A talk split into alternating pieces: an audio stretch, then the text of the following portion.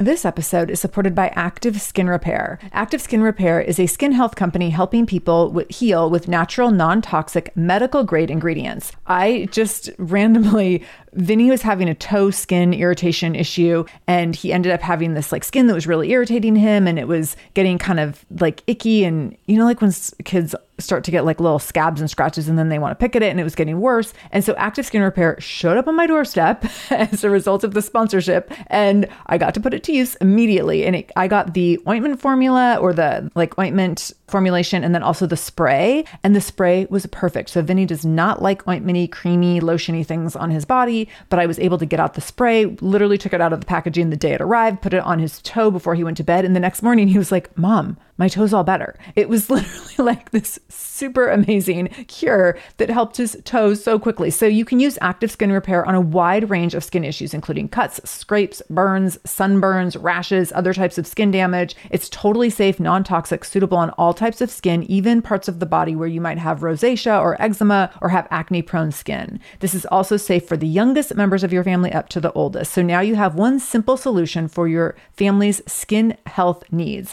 With over 500,000 happy customers and thousands of five-star reviews and super safe and clean ingredients, Active Skin Repair is something that you want to have on hand for your family. So to get your own Active Skin Repair, go to activeskinrepair.com to learn more about Active Skin Repair and get 20% off your order when you use the code SHAMELESS. That's activeskinrepair.com. Use the code SHAMELESS for 20% off your order. activeskinrepair.com, code SHAMELESS. This is the Shameless Mom Academy, episode 669 with Christina Roulund. Show notes for this episode, including any links mentioned in the episode, can be found by going to shamelessmom.com and clicking on episode 669. Welcome to the Shameless Mom Academy. I'm your host, Sarah Dean.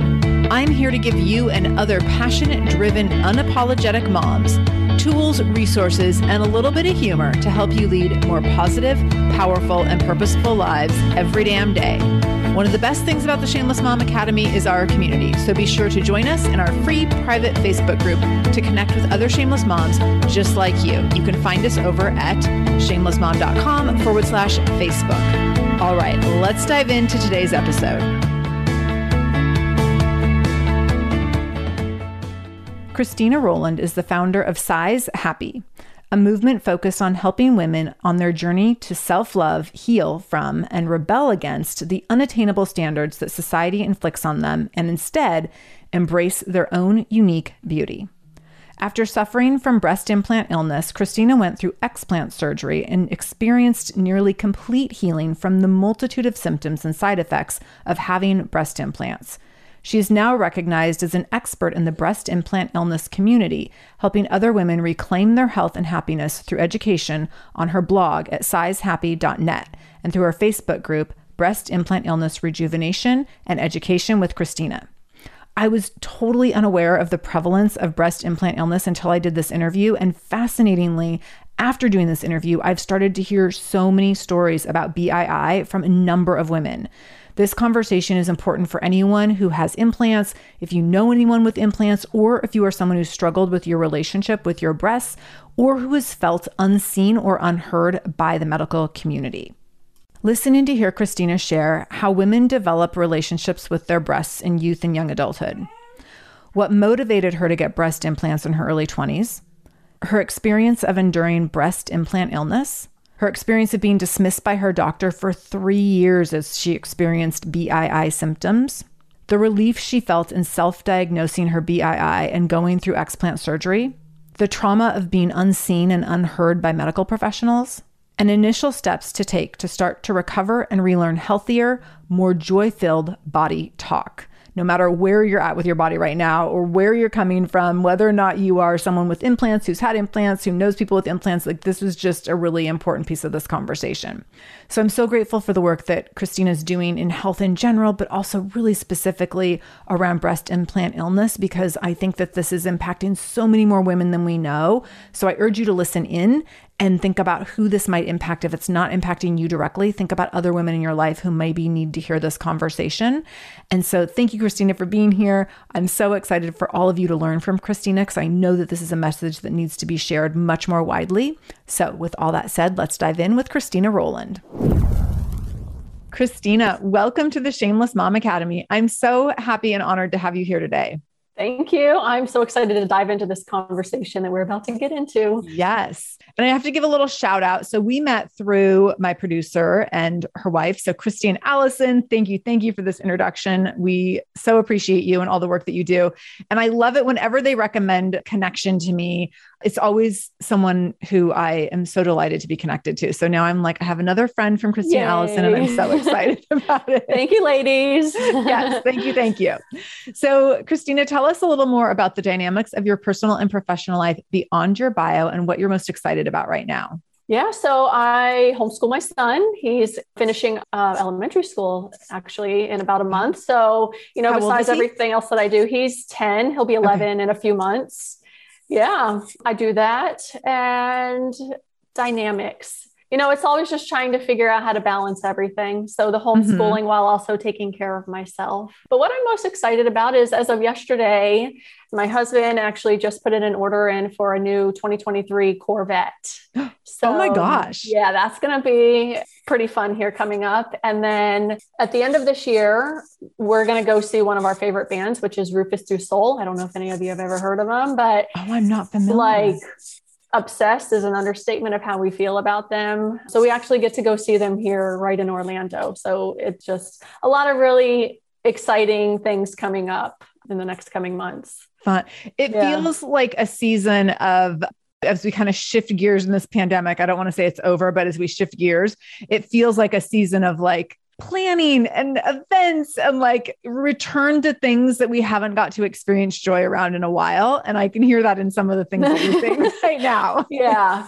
Yeah, for sure. I feel like the rubber band was kind of, and then we let go of the rubber band and like, everything's just kind of, you know, we got all the good stuff planned ahead of us. So definitely. I love it.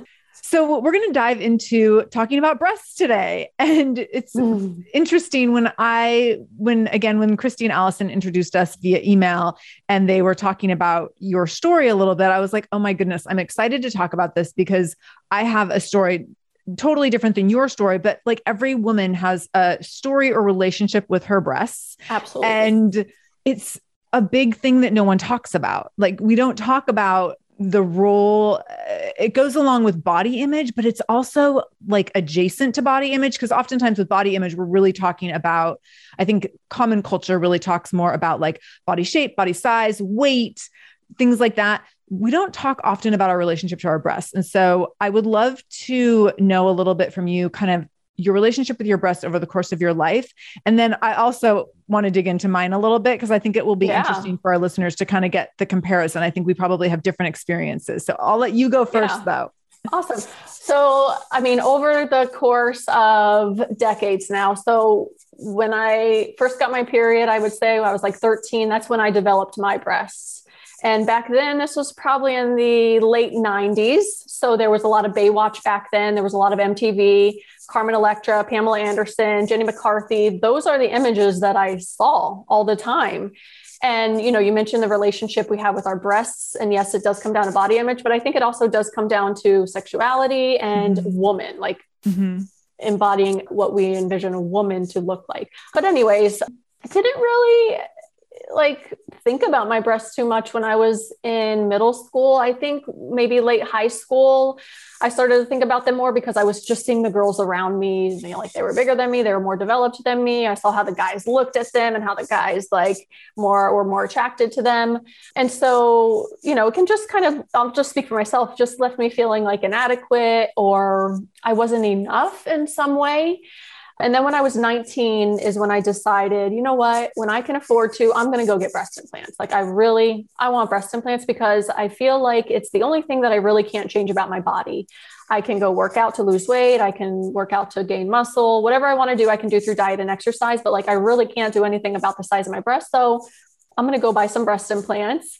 And back then it just seemed like the thing to do. It was normal. It was accepted. Everybody, it seemed like, you know, on TV at least, was doing it and stuff like that. So When I was 23, almost 24, I ended up getting the breast implants. And again, my relationship with them was like, I loved them. I felt more confident. I was able to wear cute things like bathing suits and lingerie and like just really cute shirts that I wouldn't have worn previously just because I never filled them out. And I didn't, you know, I was very insecure and like, people are going to see my flat chest and that. But now that I had bigger breasts, like I just felt happier. That was very short-lived though, which we'll get into. And then like, you know, as the years went on, especially after I had my son, I breastfed my son, I started to get some rippling in my cleavage area and my breast implants dropped. So then I was in a place where like, I didn't really like my breast implants. I didn't like how they looked. I felt like I was always covering them up now. And then of course, when I found out about breast implant illness, I was already in this place, luckily, of just body acceptance and like, you know, not really tying down my worth or my happiness to my breast size. So I was kind of already in that energy around the time that I found out about breast implant illness. So I was already like, yeah, they're coming out. I'm not going to get them replaced or anything. And I was totally happy with my decision. Whereas I know a lot of women, when they do find out about breast implant illness and they're like, I have to remove my breast implants, their identity is so attached to them that it's really hard to accept. And then after I got my breast implants out, I just felt really good. I felt like me. I felt natural. I felt light. I felt free. And I felt like this is the real me, because I think some things that women might not think about or talk about is like, even when you do get breast implants, I've heard this story before. We wonder, are they looking at me because I have breast implants, or is he with me just because I have breasts, or like, are they like eyeing me and making fun of me because like, so we have all these other weird thoughts when we do get breast implants.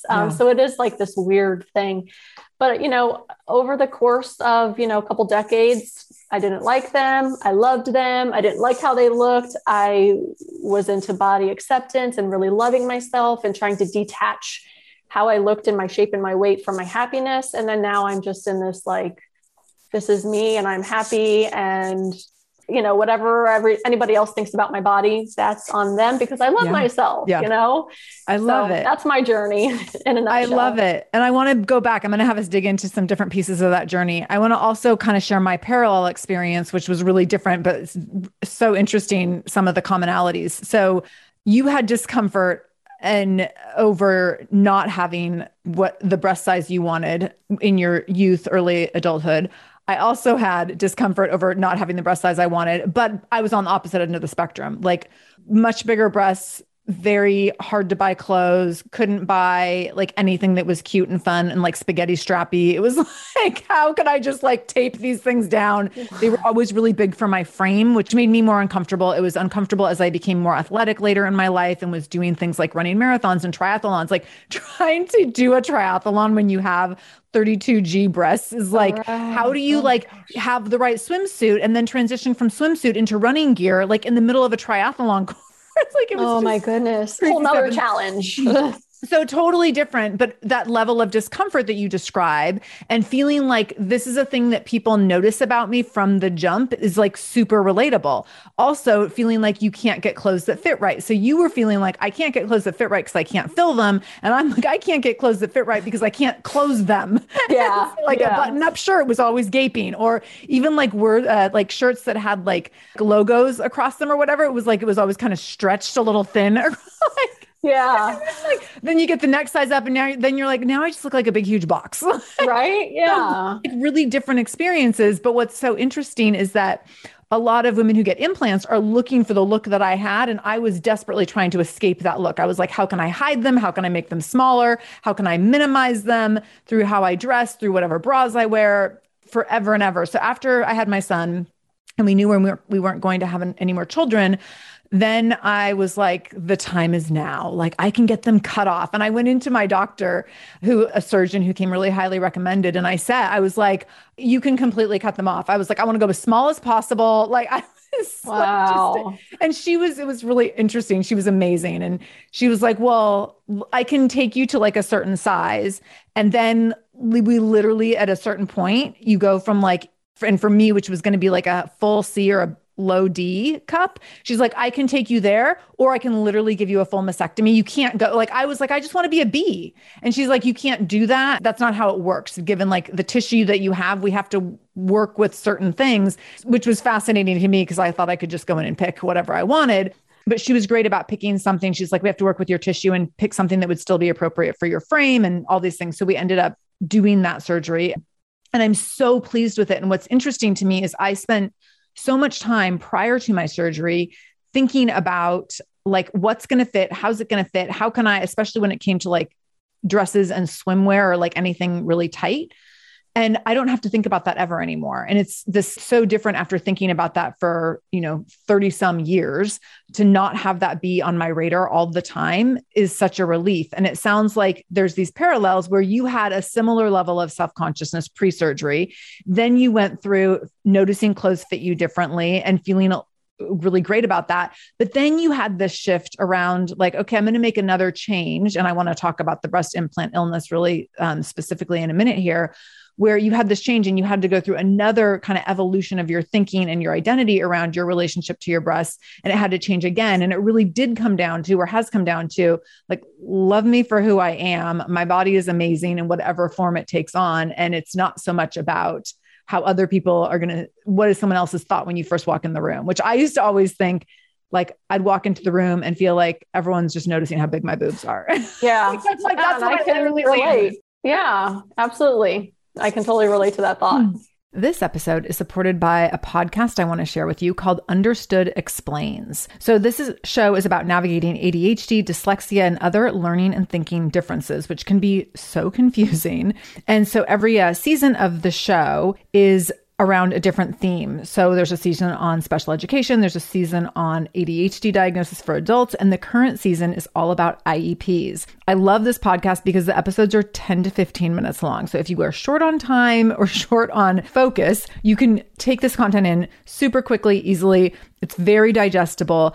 And the show is hosted by teacher and special education expert, Juliana Urtube. So Juliana talks all about how to navigate educational plans, IEPs. She talks about the differences between IEPs and 504 plans. She really breaks things down in a really clear and simple way so that you have some of those questions that you might be thinking around, like, does this pertain to my child? Is this something I need to be looking into? Like, where do we go from here? Where do I go if I have questions? Juliana has you covered. She explains so many different things and so many different little pieces and nuance of IEPs and special education and different things on Understood Explains. So I want you to go check it out wherever you're listening to this podcast. You can go listen to Understood Explains. Just go into your podcast app, do a search for Understood Explains, and it will pop right up. Click on it, pick your episode, and get the answers that you've been looking for and the support that you need around different learning differences and differences in school. This episode is supported by AquaTru. Having clean, safe water is the last thing you want to worry about. But unfortunately, according to extensive research by the Environmental Working Group, 3 out of 4 homes in America have harmful contaminants in their tap water. So that's why you got to check out AquaTru. AquaTru purifiers have a 4-stage reverse osmosis purification process. And their countertop purifiers, which is what we have, take no installation or plumbing. And they remove 15 times more contaminants than ordinary pitcher filters. And they're specifically designed to combat chemicals like PFAS, which can lead to potentially adverse health effects like cancer, endocrine system disruption, and liver toxicity, which is part of what makes AquaTru so special, unique, and important in terms of how they are able to filter water. They also have water purifiers to fit every type of home. So like the installation-free countertop purifier that we have at our house, to higher capacity under sink options. They even have Wi-Fi connected purifiers and mineral boost options. So I'm so excited about our new AquaTru. And here's the thing. I swear it's like a gentle reminder to actually drink more water every time you walk into your kitchen. So we are drinking more water now, and also more clean water. So more water that is more clean. It feels like a double win. I'm feeling pretty impressed with us. I feel like sink water, tap water becomes invisible at a certain point. And when I see the purifier on my counter, it's like many time a day reminder to like, keep drinking, keep drinking. So I want you to check out AquaTru for yourself and for your family. AquaTru comes with a 30-day money back guarantee, and that makes it a great gift as well. Today, my listeners listeners can receive 20% off any AquaTru purifier when you go to aquatru.com. That's AQUATRU.com and enter the code shameless at checkout. That's 20% off any AquaTru purifier when you go to aquatru.com and use the code shameless, SHAMELESS, aquatru.com code shameless.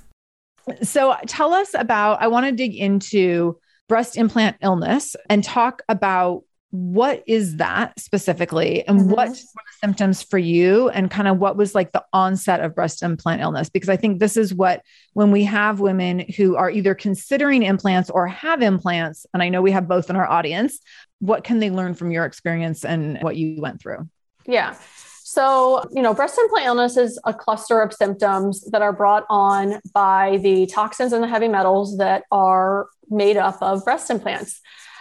You know, nobody is immune to how our body responds to the breast implants. The breast implants are a foreign object permanently implanted inside of the body. So on a physiological level, you know, your body is going to respond to them once they're implanted.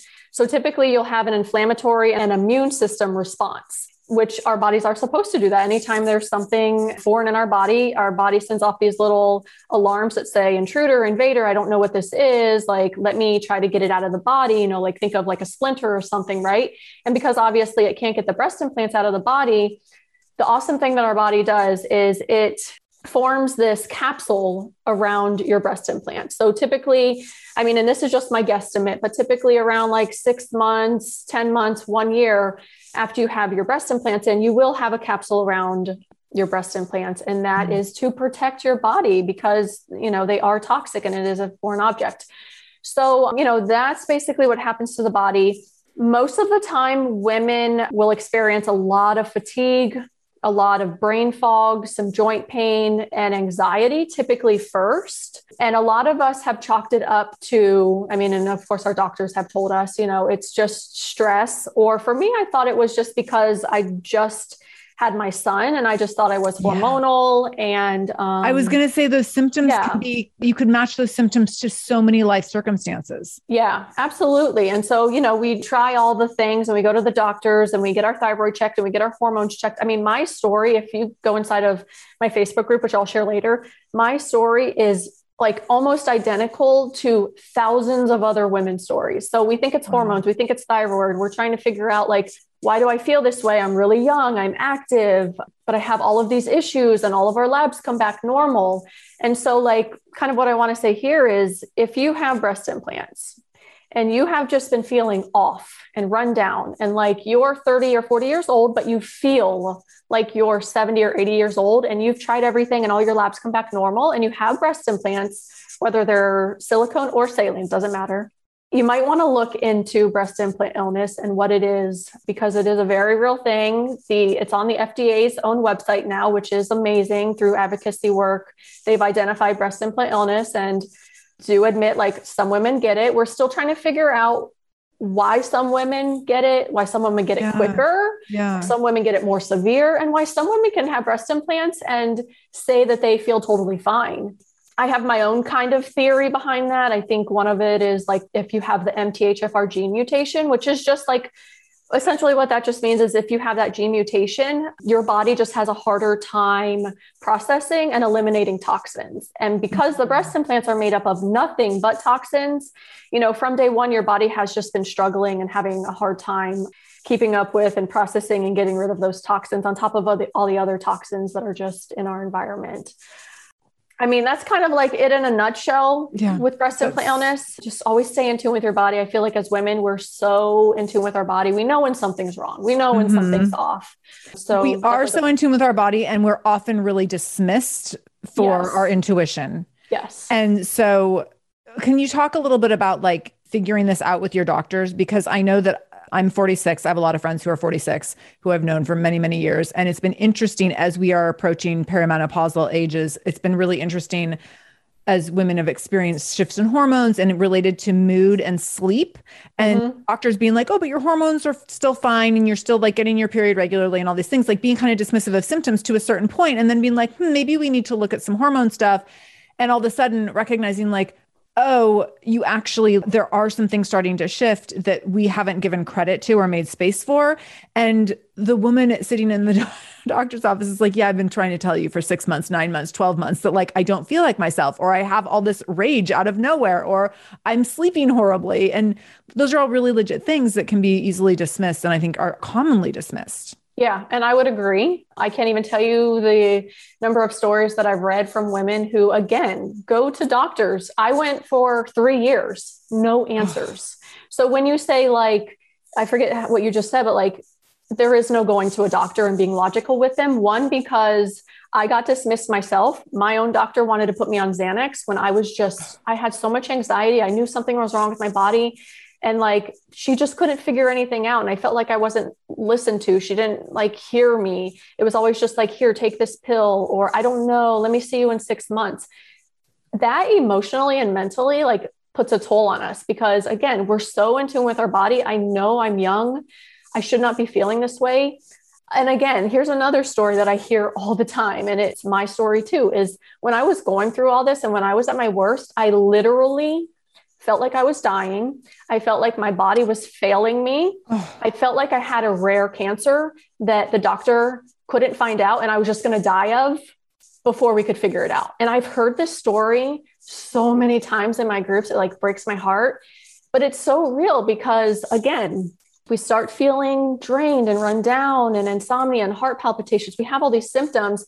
We go get our hormones and our thyroids checked out just because as women, that's just kind of like what we're told to do, right? But everything comes back normal. And so we're left to think like, oh my God, like, what am I missing? Like, what are we not picking up on? Could it be, I thought I had lymphoma. I thought I had leukemia. I just thought I had this rare thing. I was going to die. And because of that, I had anxiety, went to my doctor one day, just bawling. John, my husband, was away. So like, I was just by myself and I just went to my doctor and I just like, I don't know, I just needed help or something. And she's like, here, let me put you on Xanax. And I got the prescription filled, but I couldn't get myself to take it because I knew it's just going to mask my problem. It's not actually getting to the root of why I'm feeling this way. Yeah. And I didn't want to alter my brain and stuff like that. I know like some people do need Xanax and it benefits them, but I just knew something in me was saying like, no, this is not the answer. This is not the route to find what is going on. And I don't know where I was getting at with all this, but this is just kind of like the listening to your gut we go through. And, yeah. We know when something's wrong. And so we really have to be persistent. And then I think for me, when I found out about breast implant illness, and then when I found out what breast implants are made out of, and then when I found out what breast implants do to the body, it was a no-brainer. If I wanted to be healthy, they had to come out, like, period. I stand firm in this kind of opinion, but like, you're so much healthier without breast implants inside of you. You can't have toxins and heavy metals inside of you and be healthy. I just feel like those two things do not go hand in hand. And back when I was like a health coach and I was more along the lines of helping women with emotional eating and accepting their body, I had the breast implants in me. I felt so out of alignment. Like here I am preaching something, but like I have breast implants in. So this is kind of like where my own evolution was like going as like, I don't need these things anymore, but I didn't know how toxic they were for me because I was always told that they were safe. Because nobody talks about that part. I never once over the 3 years I was in and out of doctors, I never once thought, could it be my breast implants? Like it never once crossed my mind. And I wish somebody would have said like, you know, you ever thought that it could be something implanted inside of you? Cause I would have been like, oh, like so actually, how did that eventually get put on the table that it could be breast implant illness? So I had the news on downstairs and there was a segment on, and there was a handful of women on the news and they were talking about breast implant illness, something I never heard about before. But what caught my attention was they're like, I have brain fog and fatigue and joint pain and hair loss, anxiety, swollen lymph. I'm like, what? I have goosebumps all of right that now. Like, they're describing you. Like I like literally am going through this. And they're like, and I removed my breast implants and I'm like, oh my God, I have breast implants. And they were talking about breast implant illness. And then I just went inside of Facebook groups and it was the first time in 3 years that I felt validated. I was like this, I just had a full body. Yes. Like this is exactly what is wrong with me. I've tried diets. I've tried supplements. I've tried the pH diet. I mean, I was going so far as to peeing on pH strips because again, I thought I had cancer and, you know, cancer thrives in an acidic environment. And I just wanted to be pH. Like I was going nuts trying to figure out what's wrong with me. And so after trying almost everything and then hearing about breast implant illness and then learning about just everything, I just knew in my gut and my soul and my heart, my intuition, this is what's wrong with me. And I was honestly excited because I felt I was excited. I was like, get these things out of me, like now. Which really speaks to, I was just going to say, it sounds like you felt a lot of relief. It's so fascinating when we're looking for answers and the answer might be a hard answer, but you know, it's the right answer. The excitement and relief and joy, even though you're like, oh, okay, this isn't an easy answer, but I mean, it's better than cancer. And it also, it's something that I can do something with this now, like knowledge is power. It sounds like there was so much relief in that. And I'm curious at that point, it sounds like your relationship with your breast had evolved to a point that you weren't really connected to your implants anymore anyways, but how did it feel? Like, was there a process of concern or even grief maybe in the idea of explant surgery, or were you just immediately like, let's do it, I'm in? I was honestly like, I want them out and I don't care if I'm flat. I felt so bad. You have to understand, I felt so bad and was getting no answers that I was literally willing to take this risk. Yeah. And I just told myself, I don't care if I'm flat. Like, I don't care. And I'm pretty small right now. And I literally don't care, because when you're sick and when you're not showing up in life, you're not showing up for your family, you're not showing up for your business, you're not showing up for yourself because you're just too tired and you have anxiety and you're in and out of doctors and you're so consumed with this.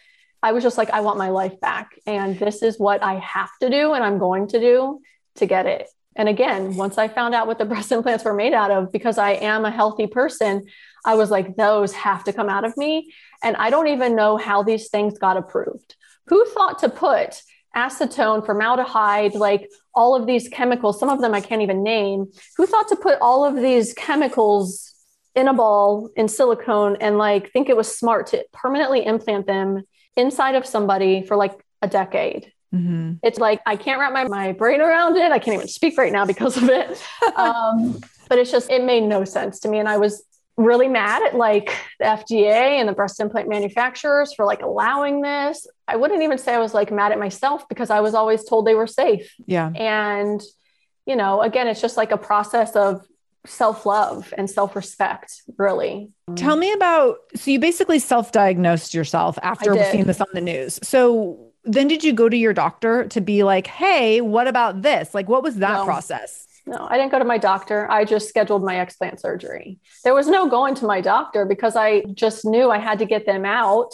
And then if I still felt sick after I removed them, then maybe I will look into my hormones. I'll look into my gut. I'll look into other things. But like, I just knew when I removed them, I would feel better. Like, and then tell us about that. So you went in, you had the surgery, and what was it? Just like immediately you felt different, or was it over time, or what was that like? Like, I immediately felt just relief, just because when I scheduled my explant surgery, when I went to my consultation, I scheduled my explant surgery, I started to just experience a lot of anxiety, just because I'm like, oh my gosh, you know, it was more of like the surgery. I was just like, God, I'm going to have another surgery. You know, I was just really scared about that. I was really scared about the recovery, but I wasn't scared about how I was going to look. So after I woke up from my explant, I just felt relieved. I was like, oh my gosh, they're out of me. I felt like my body just took a huge breath, like a sigh of relief. My brain fog honestly felt better. And mind you, this is right after a major surgery. I'm on anesthesia and stuff like that, but I felt better. And my husband was like, he tells everybody, he's like, she looked better right after her surgery than she did like walking into her surgery. And this is like right after she had a surgery. My color came back. My skin looked good. My eyes got whiter. I feel like the tension that I was holding, you know, you can feel that and you can see that in somebody. And it was just all gone. Yeah. My hip joint pain, which I had for years, it was just like the stiff hip joint pain to where in the mornings when I woke up, I had to kind of stretch my hip and like move my hip around. It just felt really stiff, literally from the day that I woke up from my explant surgery, which we're coming on 4 years now. I have had zero hip joint pain. That is wild. Like zero, not even like an ache or here and there for a day. Like it's completely gone. My hair started growing back. So it would grow back and it's also not coming out as much. Of course, like my anxiety, my depression bouts are gone. I feel like the only time I ever really get anxiety, which I'm doing EMDR therapy for right now, is when something is going on with my body, health related, because of this traumatic experience that I was just going to say, the years. Trauma. I'm literally almost 4 years after my explant now, like I'm still processing like all of this stuff that happened to me, feeling dismissed, feeling unheard, feeling unsafe, and like just trying to work through all that, because it, as much as like explanting and BII is a very physical thing, it is so much more just like this mental and emotional thing, because we're having to remove a part of us that we thought we needed, that we did to ourselves. And we're not, especially like if you haven't really practiced self-love and self-acceptance and body acceptance, and you really are attached to your breast implants, it can really be a lot to come to terms with, like, you know, I'm going to be smaller, especially like if you have a very unsupportive husband, which does happen sometimes. I hear it in my group, you know, or my husband's a boob man, or, you know, he's telling me I shouldn't do this. It's just, that's the last thing you want to hear from somebody you love. It just makes the whole process so much harder than it needs to be, but that's a whole nother story. I want to thank you for addressing the trauma piece, because I think that this is something that is really important to acknowledge. The trauma of being physically ill for years and not having medical professions see or hear your symptoms and honor what you were bringing to the table. For that to be going on for years is absolutely trauma. And I think that so many of us can relate to being dismissed in different ways by healthcare professionals, and sometimes repeatedly, and sometimes for years. And you just talked about like the trauma around like lack of, about not being seen, not being heard, but also then like questioning your own like ability to trust yourself and trust your intuition and trust your gut. And then how does that show up in terms of anxiety and depression and how you show up in the world? That's like a huge, huge piece of this. And I think that we need to talk about those kinds of things and talk about like, what is the impact when a woman is not seen or not heard and dismissed in those really significant ways. So I really appreciate you bringing up that piece as well. Yeah. Yeah. It's so common. It's really common, and it's unfortunate, honestly. Yeah. You would think we could go to a doctor and be very vulnerable and share something and, like, I don't know, be taken seriously, or at least like have a bunch of tests ran. I don't mean, you know, there's a bunch of different answers, I'm sure, but yeah. Okay. So you talked a little bit about what breast implants are made out of. Can you, anything else you want to say on that? And then also, what about saline versus silicone? Yeah. Can you talk a little bit about that as well? These are things I know nothing about. So like, educate us. So I know, you know, you might have some listeners right now who are saying, well, I have saline breast implants, so I don't think this is going to happen to me. Or maybe you might have a listener right now who's thinking, well, I want breast implants, but I'm going to go with the saline because I know that saline water is safe, and like, those are the safer option. And I just want to let you know, it is actually not the safer option. So saline water, of course, is safe. You could drink it and like nothing would happen to you. But the thing is that the saline breast implants are still, you're still getting exposed to the same shell that the silicone gel. Yes. Yeah. The silicone gel breast implants are made out of. So you're still getting exposed to the same chemicals and toxins and heavy metals. It's just that your breast implants are filled with saline water as opposed to silicone gel. So you could just, if you go like on Instagram or Facebook or wherever, and you just search under the hashtag like explant or explant surgery, you could see that, I actually just saw one today, there are sometimes, because of a faulty valve that the saline breast implants have, the saline breast implants can harbor things like mold and bacteria and fungus inside of them because of a faulty valve. So it's really important that if you do have a saline breast implant right now and you are considering to explant, you want to make sure that your explant surgeon is not going to drain, your saline breast implant first, and especially inside of you, because if you did have a faulty valve and if you do have mold, bacteria, or fungus floating around in your saline breast implant, you don't want those things drained inside of your body, because they're just going to add to and contribute to more symptoms down the road. You want to make sure, and this is for both saline and silicone breast implants now, but you want to make sure, like, if you are considering to explant, that when you do have your explant, the capsule, which I'm actually publishing a YouTube video on today, I'm talking all about the capsule and what it is and why it's so important to come out. But you want to make sure that the implant and the capsule that we talked about earlier, that your body, you know, forms to protect you, it comes out together in one piece, because if your implant is leaking or ruptured or anything like that, you want to make sure that you have that capsule containing everything inside of it at the same time. You really don't want your explant surgeon to cut through the capsule, the red capsule, and then kind of remove your implant, because There have been numerous women who didn't even know that their silicone breast implants were ruptured. And when I say ruptured, like imagine melted jello. I mean, just ruptured, right? If they were to cut open the capsule and they had a ruptured implant, those chemicals and those toxins can, you know, go in your bloodstream, and that's the last thing you want. So it's just really important, if you are considering to have an explant surgery, it's done what's called en bloc. And if you go to your surgeon, he'll know exactly what you mean. He or she will know what you mean. Or something called a total capsulectomy, which just means, you know, for whatever reason, they can't do it en bloc, and there is some capsule still stuck to maybe like your ribs or some muscle or something like that, that the surgeon will go in and either like peel off the residual capsule or scrape it off or cauterize it off. But like basically leave you with a really clean chest cavity after your explant surgery. You want to make sure, I'm going to just say it one more time, that the capsule absolutely comes out with that breast implant. And I actually know somebody right now, she had a second explant surgery like 4 days ago, because her first explant surgery, the surgeon told her that he removed all the capsule. Come to find out, he didn't, left a ton of capsule in her, and she remained sick. So she found out, oh my gosh, I still have some capsule left in me. I have to have another surgery to remove the rest of my capsule. I just saw pictures of it, and it's a lot of capsule left in her. Wow. And she's finally able to now get back on the road to recovery, which it should have been done right the first time. But there are some shady surgeons out there who half-ass stuff for whatever reason. So it's just really important. I do have a list of explant surgeons that my members recommend inside of my group, which I'll mention later, but it's just really important that you go to a surgeon who is very familiar with explant surgery and how to do it the right way. So it's kind of like talking about explant surgery and saline breast implants all at the same time, but yeah. Oh my goodness. Thank you for sharing all that. I think that's really important. Look, Bumble knows you're exhausted by dating. All the must not take yourself too seriously, and 6'1" since that matters, and what do I even say other than, hey?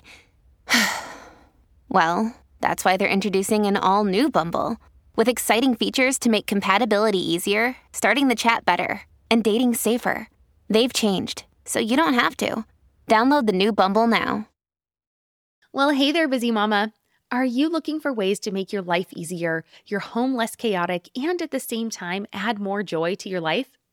My name is Deanna Yates, and I'm the host of Wanna Be Clutter Free, a podcast all about letting go of the stuff we don't need in our lives so that we can focus on what truly matters. Don't worry, I'm not going to tell you to throw it all away or make you feel guilty about keeping something you love, no matter how many other people don't quite understand it. But I will give you practical and, more importantly, actionable advice so that you can make progress right away. And you won't just hear it from me. There are amazing guests, too. It's like having your bestie in your pocket, telling you it's okay to let go of the things that are not serving you and your family in a totally non-judgmental way. So join me over on the podcast where we can work on progress over perfection for those of us that want to be clutter-free. Can you talk a little bit about, so I would imagine, and you shared this so powerfully. You were like, take them out. I don't care if I'm flat. But I'm imagining there's a lot of women who are like, okay, I want to take them out, or I'm curious about taking them out, but like, what will my body look like? And so what can you tell from your experience, from other people's experience? You're going to be left with, are you left with the same breast tissue that you had before? So you're a similar size before, or does that vary from person to person? Like, what are kind of the results, the scope of results a person could anticipate after explant surgery? Yeah. So actually, from what I've seen, most women go back to the size that they were before they got the breast implants, which for some women are like, oh my gosh, but I don't want to go back to that size. That was the size, you know, where I felt like I wanted breast implants. So, you know, most women go back to the size that they were. Some might be a little bit smaller just from breastfeeding or weight loss or whatever over the years, because typically you get your implants exchanged every 10 years. So obviously the body can change a lot throughout a decade, you know, with birth and weight loss and whatever. But again, it can be hard to process. It really can be. And it's just something that I'm really passionate about, with just empowering women to like disconnect happiness from body size, jean size, bra size. They should not go hand in hand. You know, finding happiness outside of your body size, whatever that may be. Could be playing with animals, could be something you're passionate about, creating, just going out in nature, spending time with family. But like, you know, being so, because I've been there. I've had, you know, eating disorders, body dysmorphia and everything. So I've been in that mindset to where like, I'm trying to get smaller, I'm trying to lose my cellulite, but at the sake of my own happiness. Right. And so it's just, it's really important to look within. I think just, we need to be aware and look within, like, why are we so attached to these breast implants or having bigger breasts? Was it because like somebody said something to us when we were younger, which like, you know, implanted like this thought in my head? Or it's really just exploring yourself, which I personally love doing. I love figuring out, you know, why things trigger me or why I'm, you know, have this bad habit, like what, you know, so anyways, it is a process. Yeah. Sure.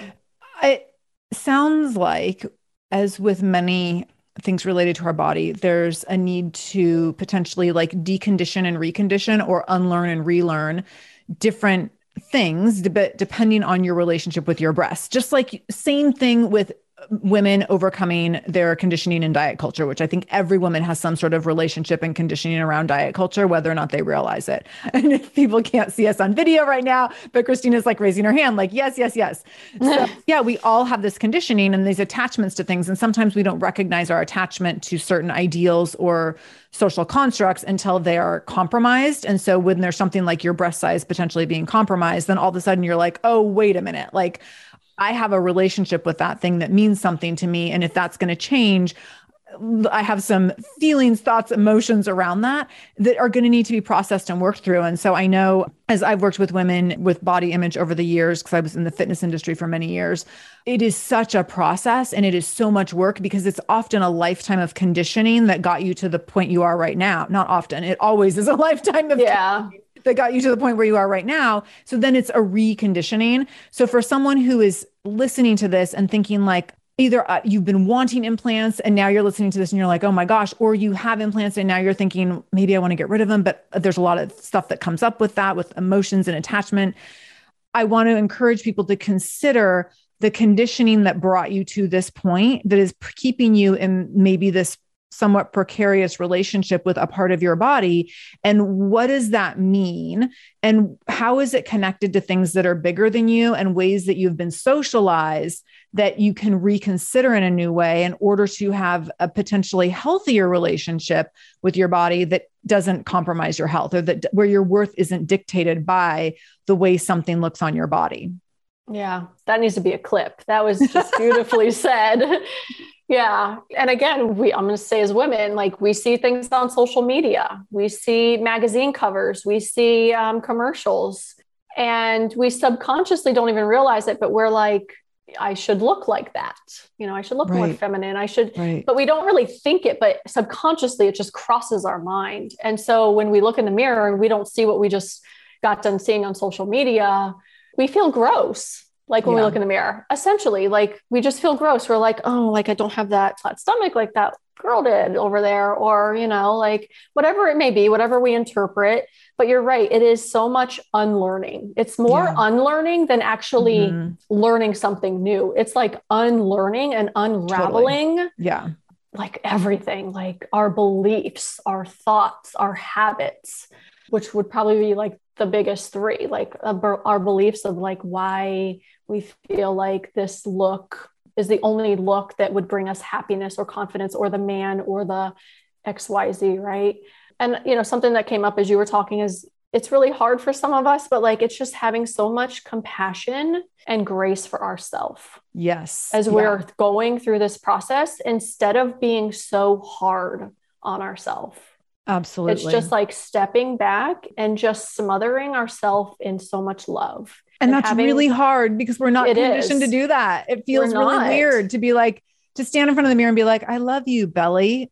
It feels super weird. And sometimes, and I've talked on the show before about like body neutrality, being able to start from a place of neutral and not even being like forcing yourself to love whatever part that you're struggling with, but just like to be neutral. And there's a woman I follow who talks about body neutrality. And are you familiar with Carl Lowenthal? By chance? She talks about body neutrality, but she talks about how she started to work with herself was like standing in front of a mirror and acknowledging a body part that she had struggled with. So for her, it was her stomach, and be like, this is my stomach. A lot of people have stomachs like this. Some people have stomachs that look different. And like, just this really neutralizing language that doesn't have to be like, I love my belly, because sometimes you can't leap from 40 years of unloving your belly to loving it in one moment in front of the mirror, but you can objectively look at yourself and can disconnect. And like you said earlier, disconnect your worth from that part of your body and recognize that other things are more important and actually bring you more true joy than whether it's the size of your breast or the size of your belly or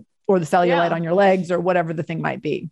Yeah, absolutely. Yeah. I love that. It definitely comes down to being neutral first. Yeah. Yeah. And then from there, it's just like an appreciation. So just appreciating your body for all she does, all she's done, having kids, you know, carrying you through school, you know, allowing you to exercise, whatever. And then it's like self-respect. And then like the last thing is really just like self-love and self-acceptance, you know, but it is like this stepping stone, because you can't go from like, I don't like my body, I hate the way I look, to I'm just going to stand in the mirror and say these crazy things like, I love you, body.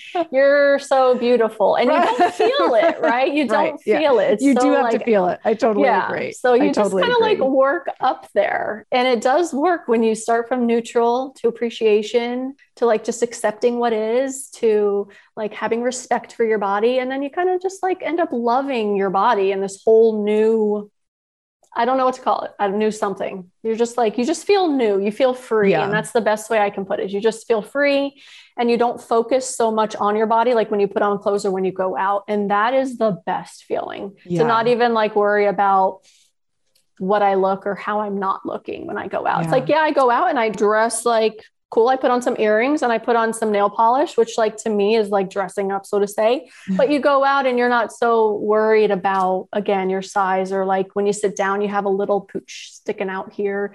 It's just really freeing to not think about your body. Absolutely. It takes a while to get there. Can you tell people how you work with them and where, tell people how you work with different folks? 'Cause I know you have a couple different things that you do. And then from there, you can tell people where they can find you as well. Yeah. So I am inside of my Facebook group all throughout the day. So I'm there mostly, but if you're wanting to work like more one-on-one, I do have a program. It's called the BII Bridge, and it's a healing and detox program. So it's 12 weeks and I literally walk you out of your surgery step-by-step in an orderly fashion and help with cleansing your body after surgery. That program is like a mind and body program, because I do firmly believe that if we're going to heal from anything, it can't just be supplements and nutrition. It has to be your mindset. It has to be your beliefs and your habits, and like really getting yourself to say, I can heal, I'm going to heal, and removing all the doubt and the fear and the worry and stuff like that. So it is a mind and body program. And then you can also find me on Instagram at I am Size Happy. My Facebook group name, I don't know if I said that, but my Facebook group name is called Breast Implant Illness Rejuvenation and Education with Christina. Just, I always have this little questionnaire when you join, but just let me know that you found us off this podcast so I can come say hi. But that's really what I'm focusing on, is just the BII Bridge mostly, is just walking women out of their explant. I do have a before explant phase as well. It's called the fighter phase, where I walk you actually up to your explant surgery. So I'll share the links with those. So, you know, you can, we'll have everything in the show notes. So if people go to shamelessmom.com, click on the episode with Christina Roulund, and then everything will be linked up right there for you. And I actually, most of those links that you just mentioned, I already have in there, and I'll make sure I connect with you to get all the others before we put this out live. I want you to tell us how you're currently showing up as a shameless mom. We only touched a tiny bit on motherhood here. So share with us just for a second here, how you're showing up as a shameless mom these days. Well, it's taken me some time, but I'm really, I don't want to say learning, because I feel like I'm past that, but you know, like I talked about earlier, just balancing homeschool and like myself. I feel like, especially lately, these last like 4 to 6 weeks, I don't know what it is. Maybe it's because I'm almost 40. I'm going to be 40 in January, but like, I feel like I'm in this phase of figuring out what's not working for me. What can I improve? And I'm also learning how to have some downtime to myself without any guilt attached to it of like not doing anything. Right. Yeah. So like being able to just sit on the couch and read a book, but not feel like I'm not being productive or I'm not being attentive or something like that. So Again, it's a balancing act as a mom, and especially when your son is home all day and you homeschool them and you can't quote unquote get rid of them, you know, mm-hmm. It can be a little struggle of like fitting in some time for you. So I'm 11 years into parenthood almost, and I'm still trying to figure out, you know, just balancing me and being okay with not doing everything basically on my to-do list. Yeah. I appreciate you acknowledging that you're still, I feel like we're always still figuring it out. I'm still figuring it out. Yeah. Because my son is changing. Totally. Like he's not 4 anymore. He's becoming mature and honestly a little bit more annoying. And so I'm having to adjust the same. I have an almost 10-year-old and saying, I'm like, why are you making that noise? Is that supposed to be annoying me? Cause you're being successful and annoying me. Yeah. Right? Yeah. The cute phase is like, he has his cute moments, but now he's getting into like almost teenage years. And it's just like, it's a whole nother level. And so we're just pivoting and adjusting. It's always just pivoting and adjusting. Yes, you know? Totally. Oh my goodness. I could talk about this forever. I love it. Christina, this has been so helpful, so valuable. And I know there's women who are going to be seen and heard by this conversation that haven't been seen and heard by their medical professionals and other people in their community with the symptoms that you shared that are going to be relatable to other people's stories today. So Thank you for showing up for this conversation, for really sharing openly, vulnerably, and really generously your entire story. I definitely want people to find you, connect with you. So again, we'll have everything linked up in the show notes with our episode here with Christina Roulund. And then just thank you for the work that you're doing. This is important work in the world. And I think that it's important that we have people that are open to sharing stories like this so that other women can get the help and the support that they need. So thank you for what you're doing. Well, thank you. Thank you for this opportunity for me to be able to just speak about it.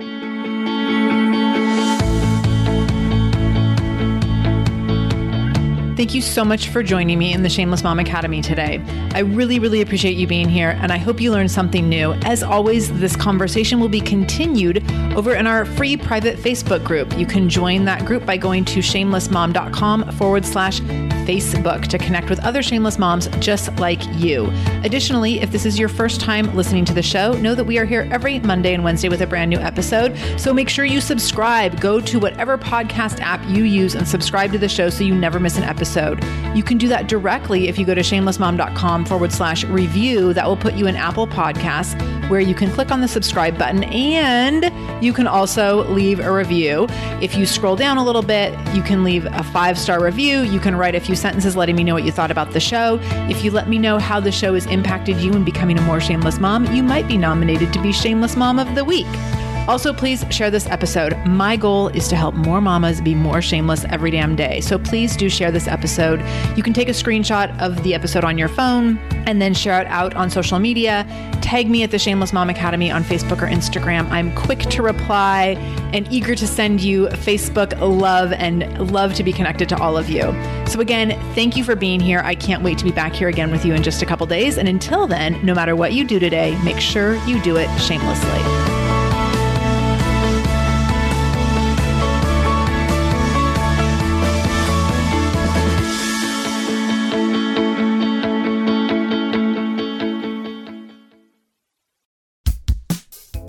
Everybody. It's us, Blair and Molly, your old pals from Toddler Purgatory. 2 moms who are also actors, who are also creative beings, who sometimes feel stuck. And this is our new podcast, Unsticking It with Blair and Molly. What happens when your creative spark just seems to disappear? Gone. Poof. Bye. See ya. What happens when life gets in the way of your creativity instead of nourishing it?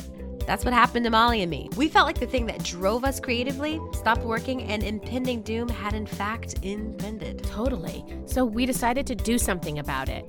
And that was steal ideas about getting unstuck from the most creative people we can find. We talk to guests about how to break through the mucky, gluey, sticky wall that can get between you and your creativity. We hear about their journeys, their successes, their challenges, and even their bougie coffee shop orders. And we're not just talking Bob Ross type paint on paper artists here, though we talk to them too. We're talking to actors, creative directors, dancers, and people who are working hard to be their best creative selves in a world that can sometimes feel real uncreative. We all have something to teach each other, so let's steal their ideas together. Join us, won't you, as we deep dive into how to unstick ourselves from the life gunk that can get in the way of our creative freedom. Pandemics, school calendars, world events, lack of sleep. Oh, get out of their life gunk. And let's get back to your best creative self. Subscribe to Unsticking It with Blair and Molly. You're not going to want to miss an episode. Unsticking It with Blair and Molly, because sometimes life sucks. Unsticking.